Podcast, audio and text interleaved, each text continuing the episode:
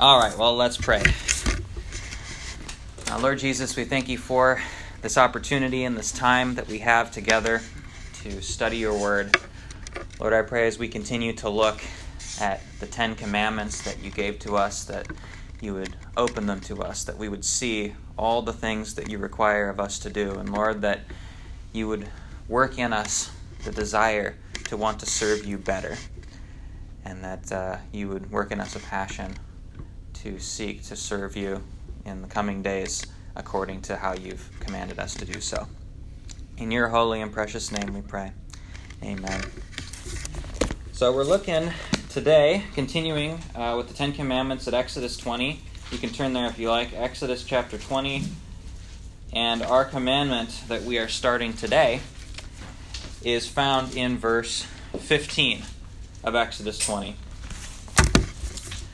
And it says, You shall not steal. You shall not steal. A nice, short, and sweet commandment like the last two that we've been looking at. This is the eighth commandment. Um, in English, you'll notice just taking a look at these, the last three commandments we've been looking at, verses 13, 14, and 15. We've got, You shall not murder, just four words. You shall not commit adultery, five words. You shall not steal, four words. Very, very short commandments. And in the Hebrew, they're actually all like two words hyphenated. So kind of a, a one word thing in the Hebrew. Like you could read them over so quickly. And I think that sometimes we have a tendency when we're looking at some of these commandments to read them over fairly briefly. Say, oh, you shall not murder. Okay, cool. You shall not steal. Oh, great. Because they're so short, they tend to be less emphasized and, and less studied, right? Because if we're studying, remember the Sabbath day to keep it holy, which is in verse 8 of chapter 20, or yeah, of Exodus 20, like there's a whole paragraph of stuff explaining the commandment and all the things associated with it. Lots and lots of content to go through. So it can be easy to spend a lot of time on that commandment.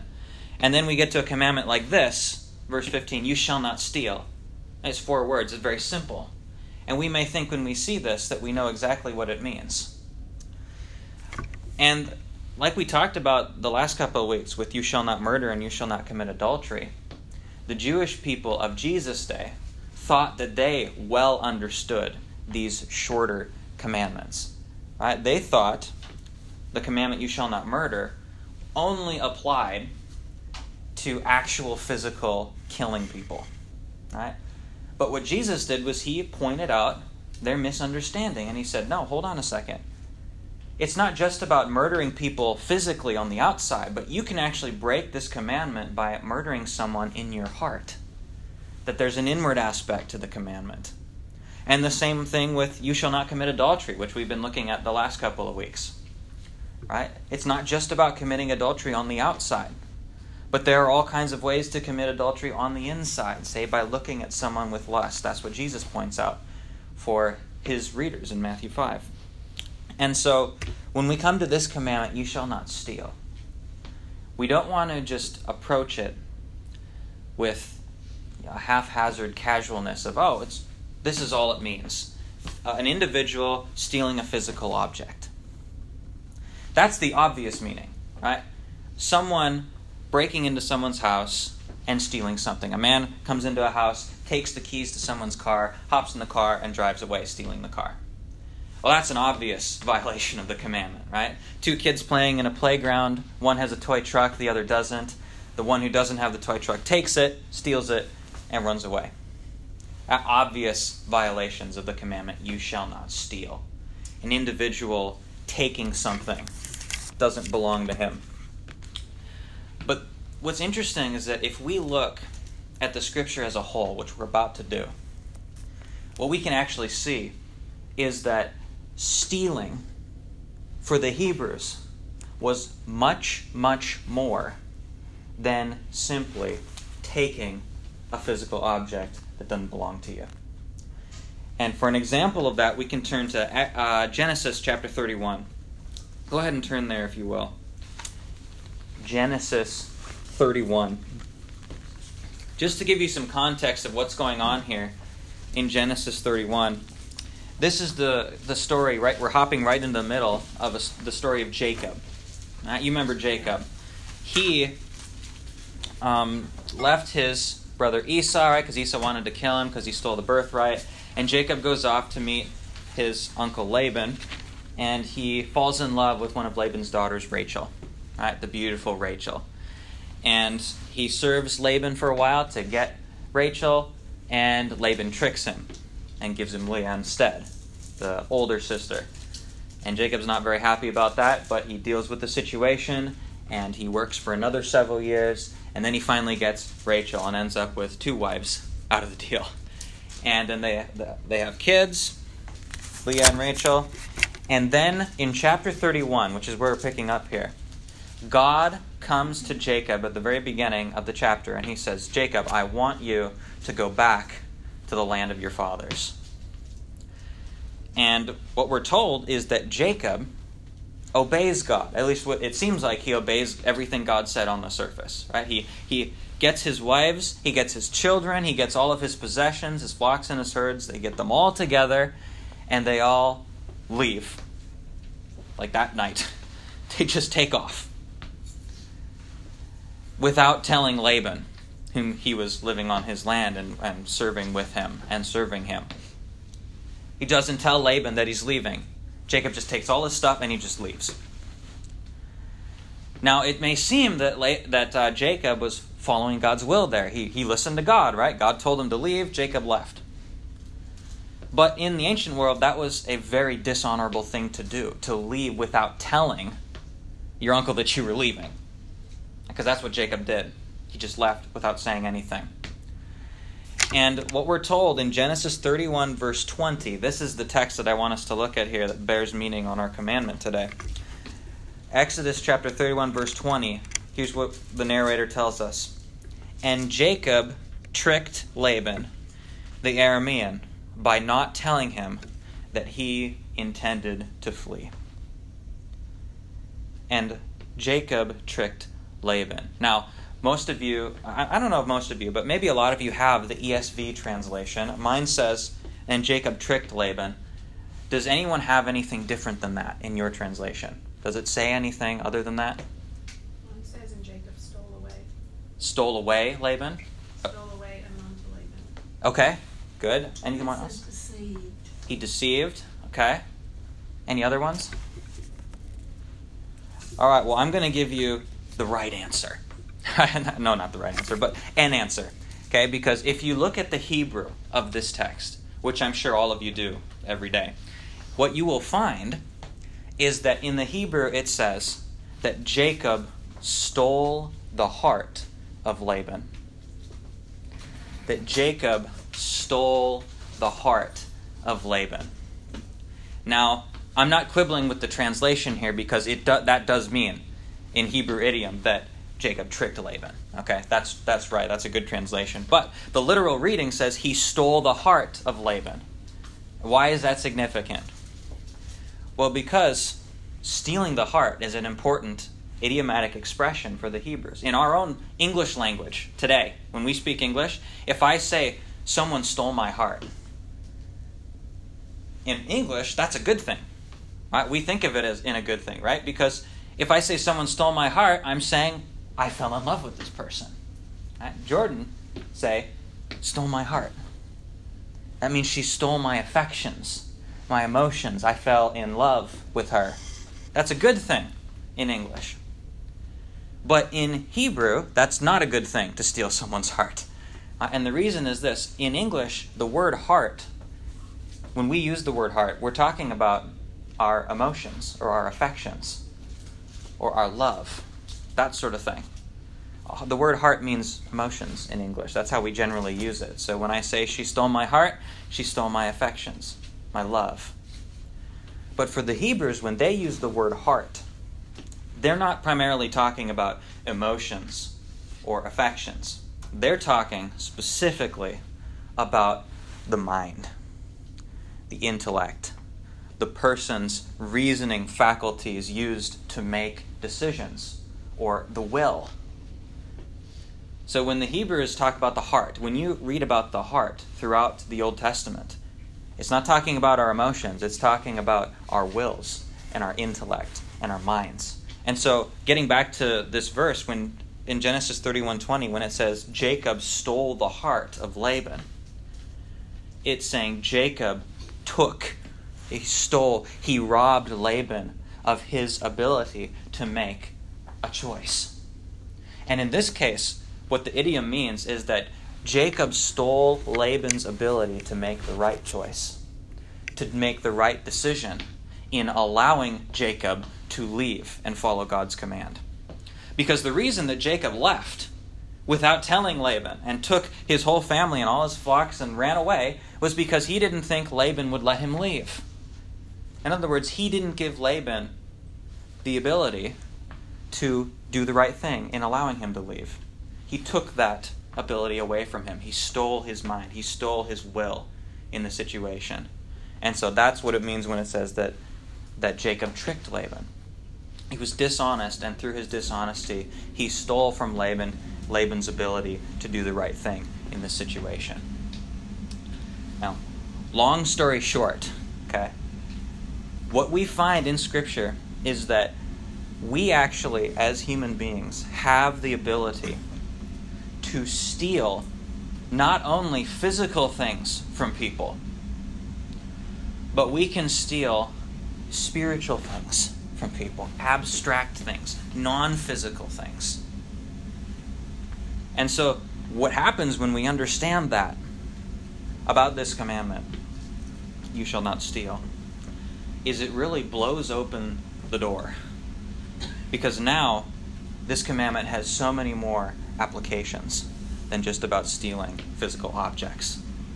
Okay, it has a massive amount of meaning. In fact, um, if you were to take a look at the Heidelberg Catechism, question 110 lists four different distinct kinds of ways that we as human beings can steal from each other. And I want to go through those really quickly here just as we are introduced to this commandment you shall not steal. Firstly, we can steal by force. we can steal by force. And that is just stealing someone's someone's Bible or stealing someone's car or stealing someone's toy truck by the, the by our actual ability to use our body as a force to grab and take and run away. All right, that's just describing stealing physical things by force, using our body as an instrument to do that. So, those examples that I used at the beginning this morning of breaking into someone's house and stealing the car, that's stealing by force. Just coming in by brute force and taking something. There's another way we can steal, number two, which is stealing by way of right stealing by way of right. And the Catechism gives a couple of examples of this, like unjust weights, false coins, usury, wrongful lawsuits, and things like that. Stealing by way of right, namely stealing by way of legal right, where it appears on the outside as if we are very law abiding, we're following the system, we're doing what we're supposed to do in people's eyes, but in actuality, we have wrong motives and we're taking things from people that don't belong to them. Or that don't belong to us, excuse me. So, false coins and weighing the scales in your favor and things that were very common in the days of the Heidelberg Catechism. But today, we, can, we don't really use scales and, and coins so much in our own day, but we have other ways of stealing from people in a lawful way. And one example of that is lawsuit loopholes. Right? Figuring out ways to use a lawsuit to steal from somebody, taking advantage of legal loopholes to get what we want. Those are very real ways that we can steal where it seems right. I mean, the court said it, but it may not actually be right. So, stealing by way of legal right, that's the second way we can steal. Third way we can steal, according to the Heidelberg Catechism, is covetousness covetousness. Now, on the surface, it may seem, at least it seemed to me when I read this, I'm like, stealing by covetousness. How is that stealing? I mean, I can understand that covetousness is breaking of another commandment, right? Namely, the tenth commandment, you shall not covet, which we'll look at in a number of weeks. But the Heidelberg Catechism says that coveting actually breaks the commandment, you shall not steal. Well, how is that? We're, when we're covet, if I'm coveting somebody's nice car or somebody's nice house, I'm not going to the house and taking it. I'm not going over to the car and taking it. That's not stealing, right? Now, this is where we got to remember Jesus' words. What did Jesus teach about the commandments? Did he teach they're only about the outward things that we do? No, he didn't. Jesus taught that the commandments also have a profound inward aspect to them. You don't just murder on the outside to break the commandment, you can murder in your heart by hating. You don't just commit adultery on the outside to break the commandment, you can break it on the inside too. Well, guess what? For stealing, we can break it on the inside too, and that's by virtue of coveting. And coveting, in a nutshell, is stealing in our minds. Coveting is stealing in our minds. Because when we covet, we don't just have a general desire for something, right? Coveting means that we want to take it from someone. We have a desire to take that person's car or that person's house or that person's spouse or whatever it may be. And we imagine it even, uh, oftentimes, in coveting. Oh, what would it be like if I could just have that thing the other person had? My life would be so much better. That's stealing in the mind. And so we break this commandment on the inside when we covet. Stealing in the mind. So that's number three. So we've got stealing by force, stealing by way of right, stealing by covetousness, and then number four, and then finally, we steal by all abuse and waste of God's gifts. We steal by all abuse and waste of God's gifts. Again, on the surface, it can seem as if we might ask the question how are we stealing when we abuse and waste God's gifts? if we think about it, it actually becomes quite clear. Because when we abuse or waste the gifts that God has given to us, we are stealing from God and from our neighbor. We steal from God because God has given us gifts to use for a specific purpose.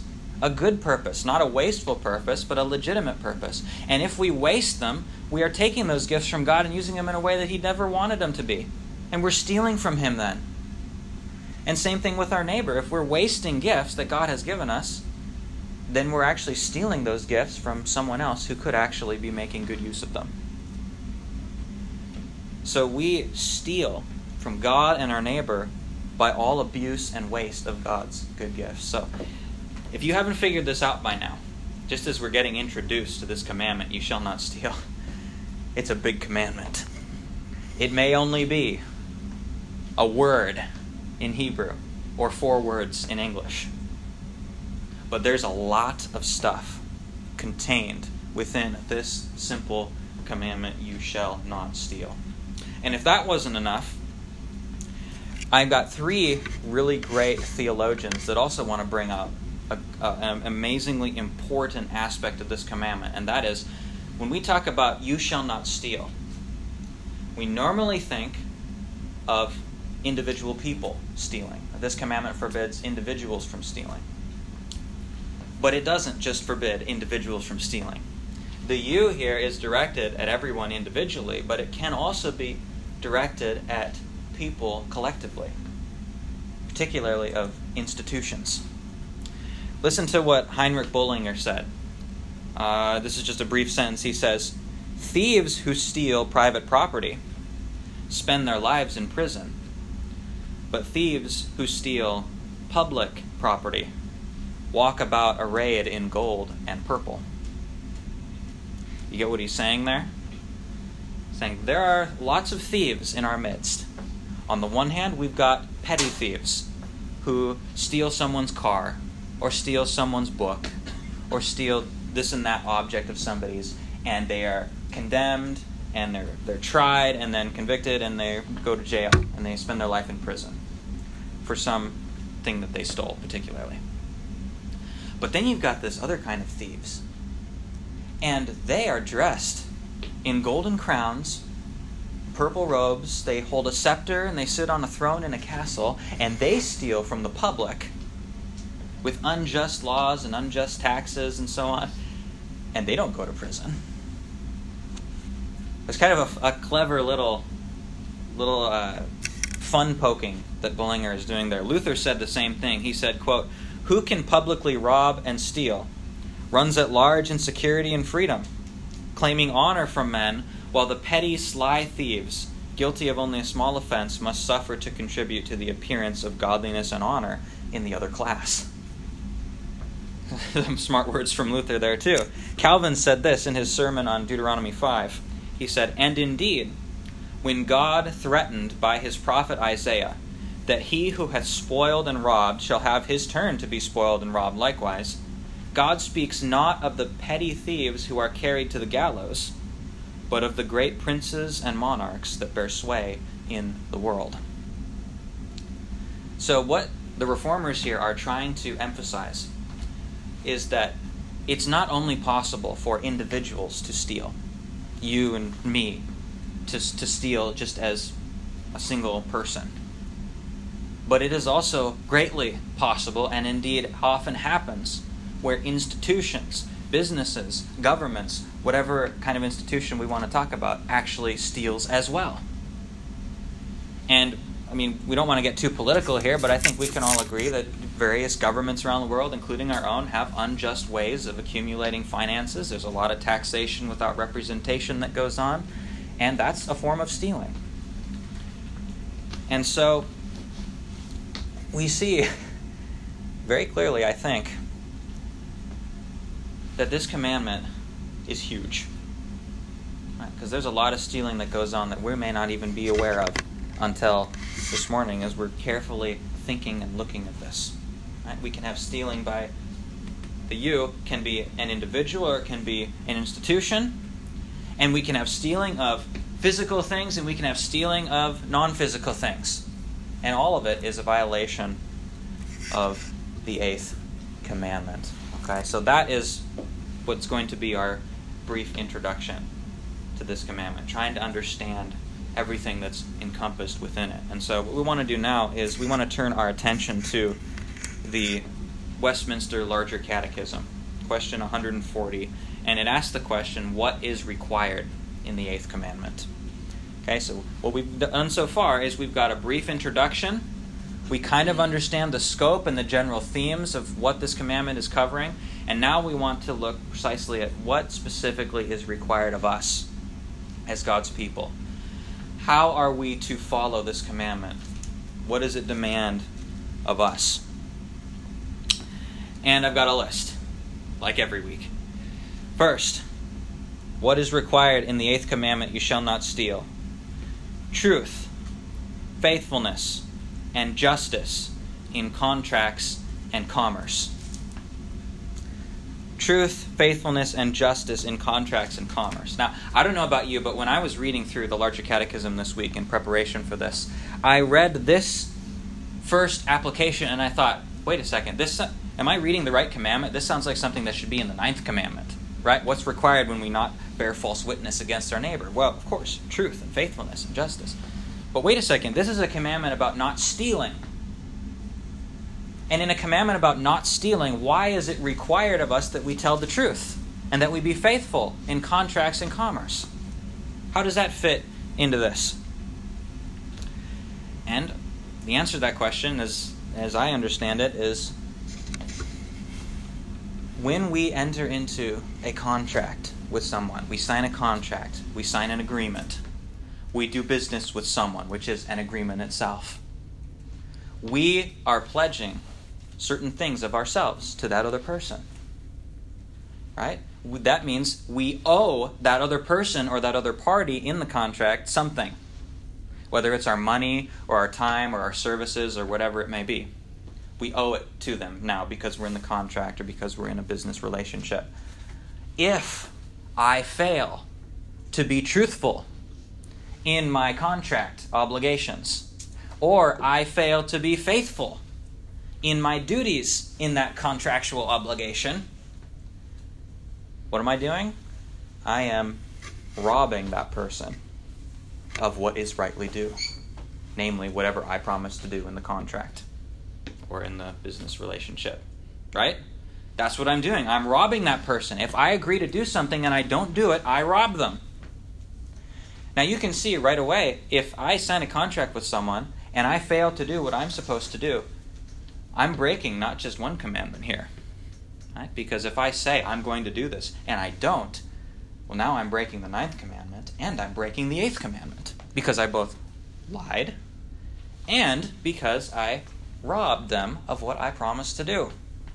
I robbed them of what was due.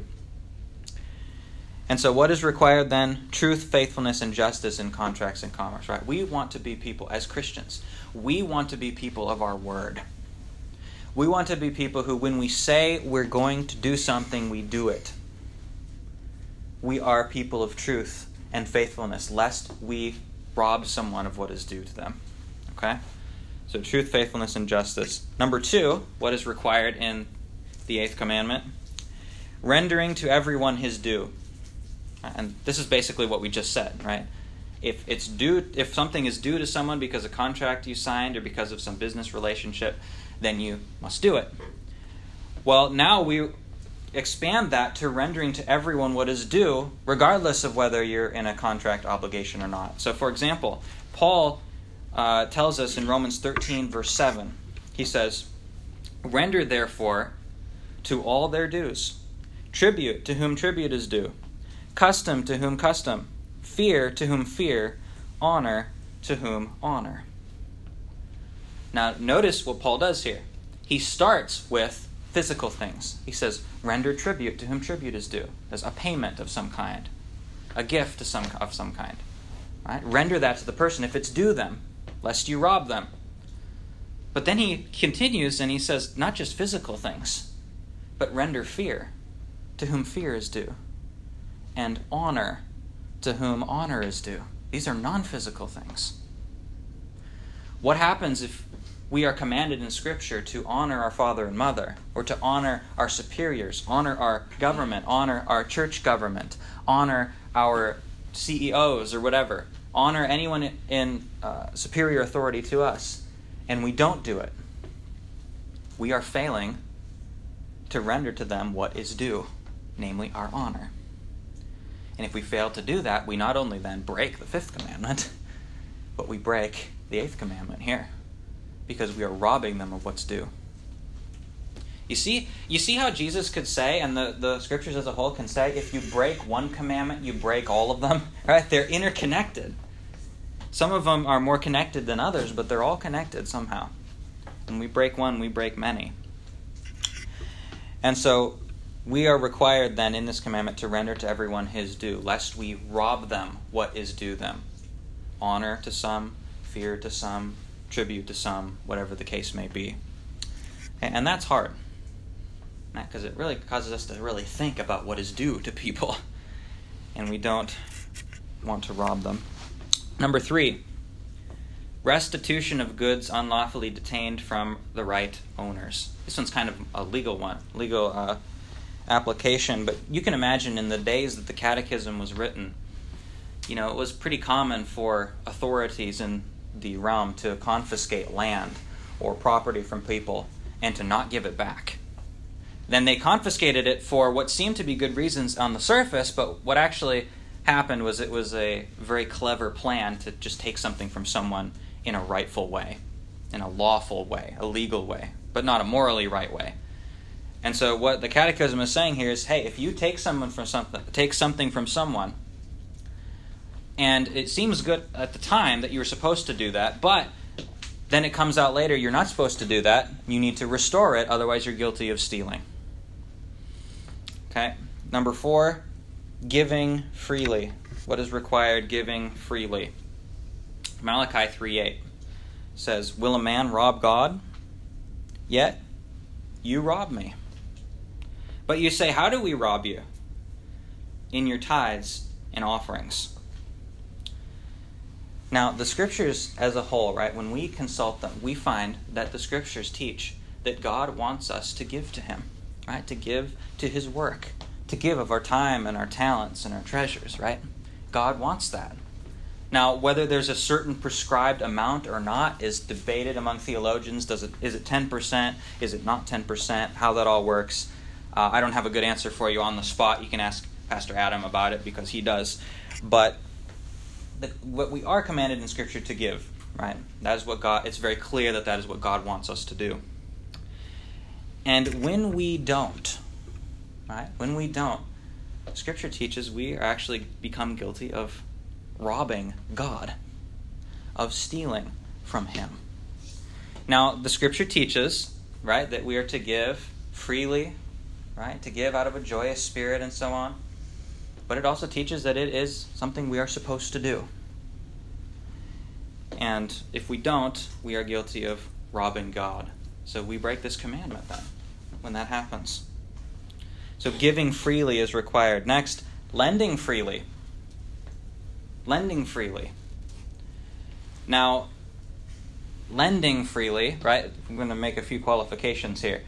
I don't think what the catechism means is lending so freely that you put yourself in a bad financial situation, that you lend money to crazy people who you know are just going to be foolish with it, or that you put yourself in a bad financial situation by depleting your assets to lend money so freely that you're, you know, everyone's getting something. Now, that's not what it's talking about. But what it is saying is that if you're in a position where you can help people, then what is required in the commandment, you shall not steal, is that you lend to help people. Because that is what God has uh, blessed you with an abundance of possessions, is so that you can help people. Right? That's the whole point. To also to enjoy the possessions, to enjoy the great gifts for sure, but to also be in a position to help other people. And in a very real sense, if we fail to help people with the abundance of blessings that God has given to us, there does seem to be a way in which we can be guilty of stealing from the people who are in our need that God has placed in our path. So we want to be very careful and think about that. Of course, the scripture does teach very broadly and very clearly, right, about um, ourselves trying to avoid being in debt ourselves, right?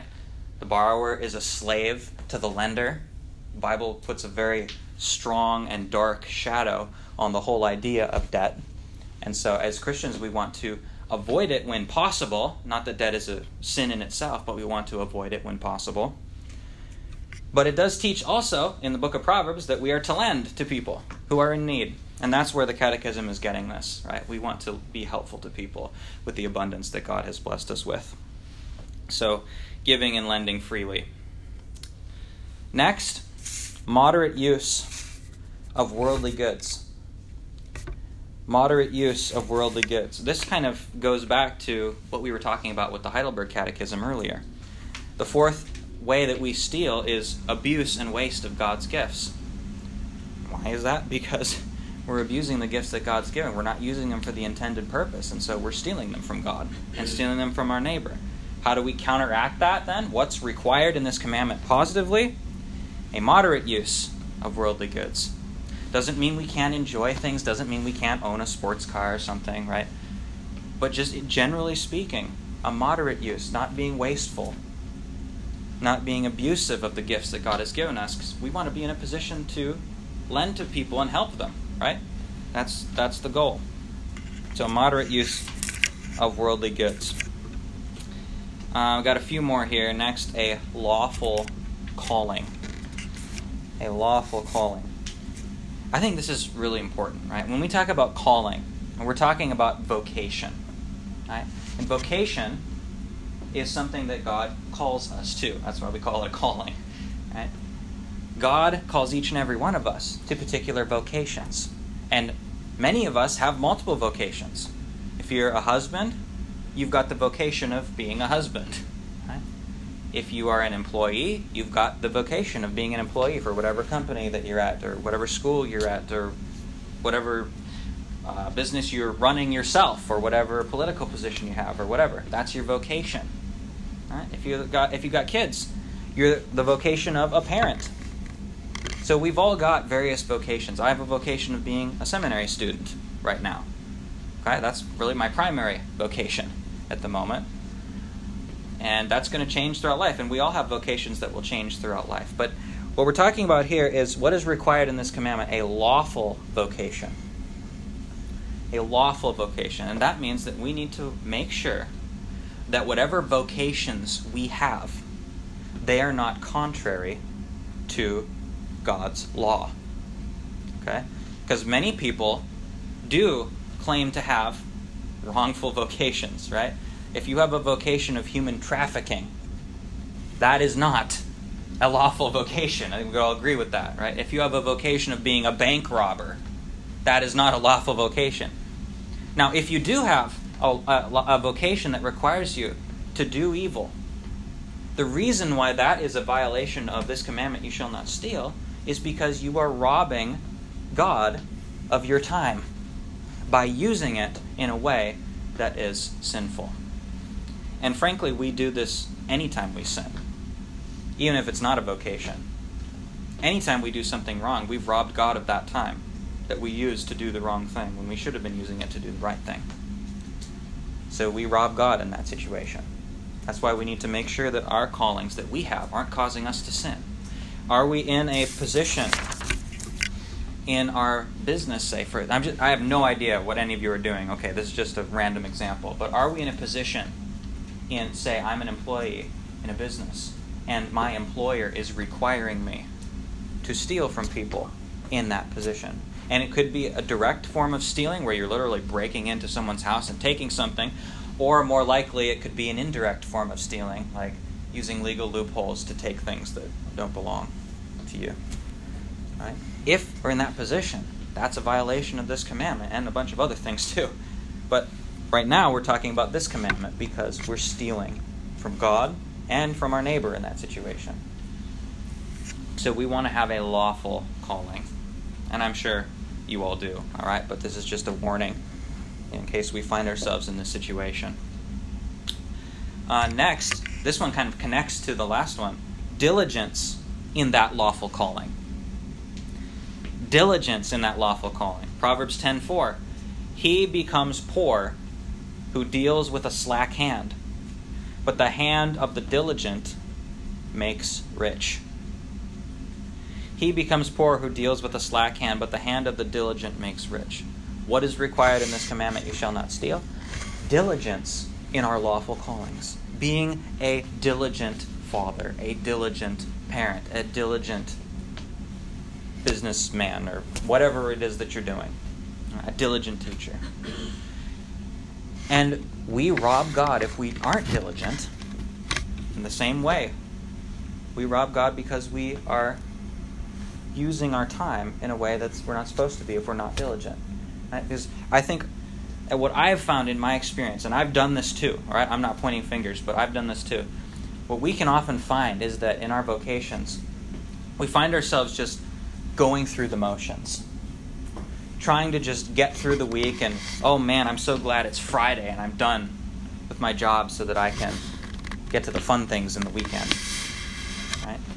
Many, many, many people live this way, living for Friday. There's a restaurant TGI Fridays. It's the, the whole, that's the whole theme of the restaurant. Right? Thank God it's Friday. Because now I'm done with this boring job. Right? That's if we live like that. That is not diligence in our calling. Right? God has called us to this job, if it's a lawful job. God has called us to it. And we are called to diligence in it if we're not diligent in it, we rob God because we are not using our time as we ought to in that job. We are robbing our employer who is paying us to work to the best of our ability, and we rob our coworkers who are depending on us to work to the best of our ability in that position. So we're required then to have diligence in our lawful callings. Uh, next, frugality. We've got three more here. I know this is a long list, right? But the Catechism saw fit to say all these things, and I think we can profit from them. Third to last, frugality. This is kind of the same thing as moderate use of worldly goods, right? Kind of the same thing. We don't want to be wasteful or abusive of the gifts that God has given us.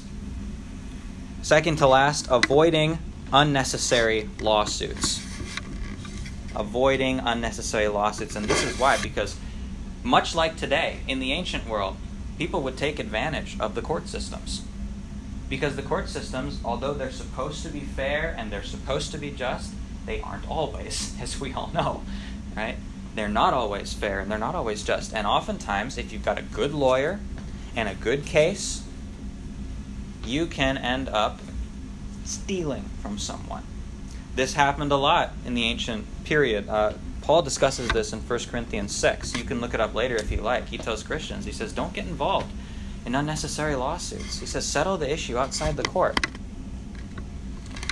Um, you all probably remember, just as it relates to this commandment, you probably all remember a particular case. You remember the McDonald's coffee spilling incident a number of years ago, right? I, I was fairly young when that happened, but I still couldn't believe it at the time. For those of you who don't know, there was a woman who was in a McDonald's restaurant, and she had she'd bought a coffee, right? And what happened was when she went to sit down and eat her food, she spilled the coffee on herself, and she got some burns from the coffee because, of course, it's hot, right?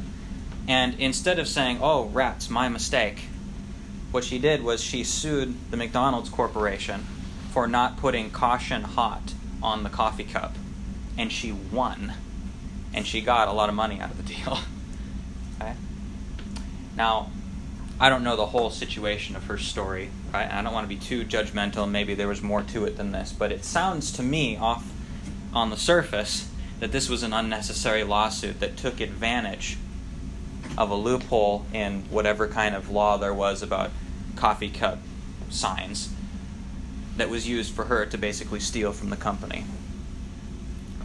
And that's the kind of thing that our catechism is warning us about. Avoid unnecessary lawsuits. Why? Because lawsuits can often be used to steal by way of right. It happens all the time. Some people literally make a living today doing this, suing company after company after company to get money in order to live on. That's how they live. And so we want to avoid unnecessary lawsuits because they often um, end in this. Now, that doesn't mean we avoid every lawsuit. Sometimes there are legitimate lawsuits that we need to be involved in, where, where justice needs to be done.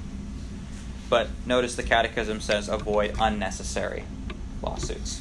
We have to be careful to make that distinction so we don't rob people unjustly. And finally, our last point what is required in the eighth commandment, finally? To endeavor by all just and lawful means to procure, preserve, and further the wealth and outward estate of others, as well as our own. Naturally, if we are commanded not to steal, and what we are do, and, and we're commanded then not to try to steal uh, um, wealth and the estate of other people, then positively we'd be required to endeavor to preserve the wealth of other people. And for some of us, all that means is upholding the good reputation of our neighbor. Upholding the good reputation of our neighbor, not seeking to do all of these things we just talked about to steal from them. We're to endeavor by everything we can do in a just and lawful way to preserve the wealth of other people, lest we steal from them and take advantage of some flaw that they have or some unguarded, priceless artifact or something, and we steal it. Okay? So endeavor by all lawful just means to procure and preserve and further the wealth of outward estate of other people. And that is what our catechism recognizes as what's required in this commandment. So just we're out of time here. In conclusion, all right. Our eighth commandment is you shall not steal. And what we talked about is that man, there's a lot of stuff in this commandment, just like all the commandments. I'm going to sound like a broken record as we keep going through these, right? Because I'm shocked at how much stuff there is, and I think you are too, in some ways, if you haven't gone through this already. There's a lot of things required of us as Christians to do. And this is our duty as Christians to study the law of God so that we can follow it to the best of our ability. We'll never do it perfectly, we'll never follow God's law perfectly in this life. But this is part of our sanctification to strive to be more like Christ. And we do it because He has saved us. Right? Just always remember, always close with this, always remember the gospel when we talk about this stuff. Right? We're not following the eighth commandment to be saved. We are following the eighth commandment and striving to understand it and to live it out because we are saved. Because we are saved. Always hold that gospel truth. All right? So just take the time today, if you think of it, to really meditate on this commandment and see, and just ask the Lord, Lord, where am I falling short in my life here? What am I breaking that I don't I haven't even realized before? And Lord, please forgive me of that and help me to continue on in this life, following it to the best of my ability. Let's close in prayer as we finish up here.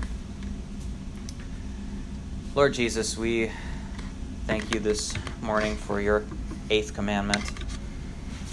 Lord, we thank you that uh, you have revealed it to us and that you've made it clear in your word all of these things that are required of us. And Lord, pray that um, if we're feeling crushed about what we haven't done, that we would remember that you did do all of these things perfectly when you were on earth. And it's because of that that you could be our perfect sacrifice to pay all of the sins, all the times we've broken the eighth commandment. And Lord, just pray that you would work that knowledge of the gospel of, of our forgiveness in us and that that would motivate us to joyfully seek to apply this commandment in our lives. Lord, we thank you for your word and we pray that you would prepare us to praise your name and to hear preaching of your word by Pastor Adam today in the service. In your holy and precious name we pray. Amen.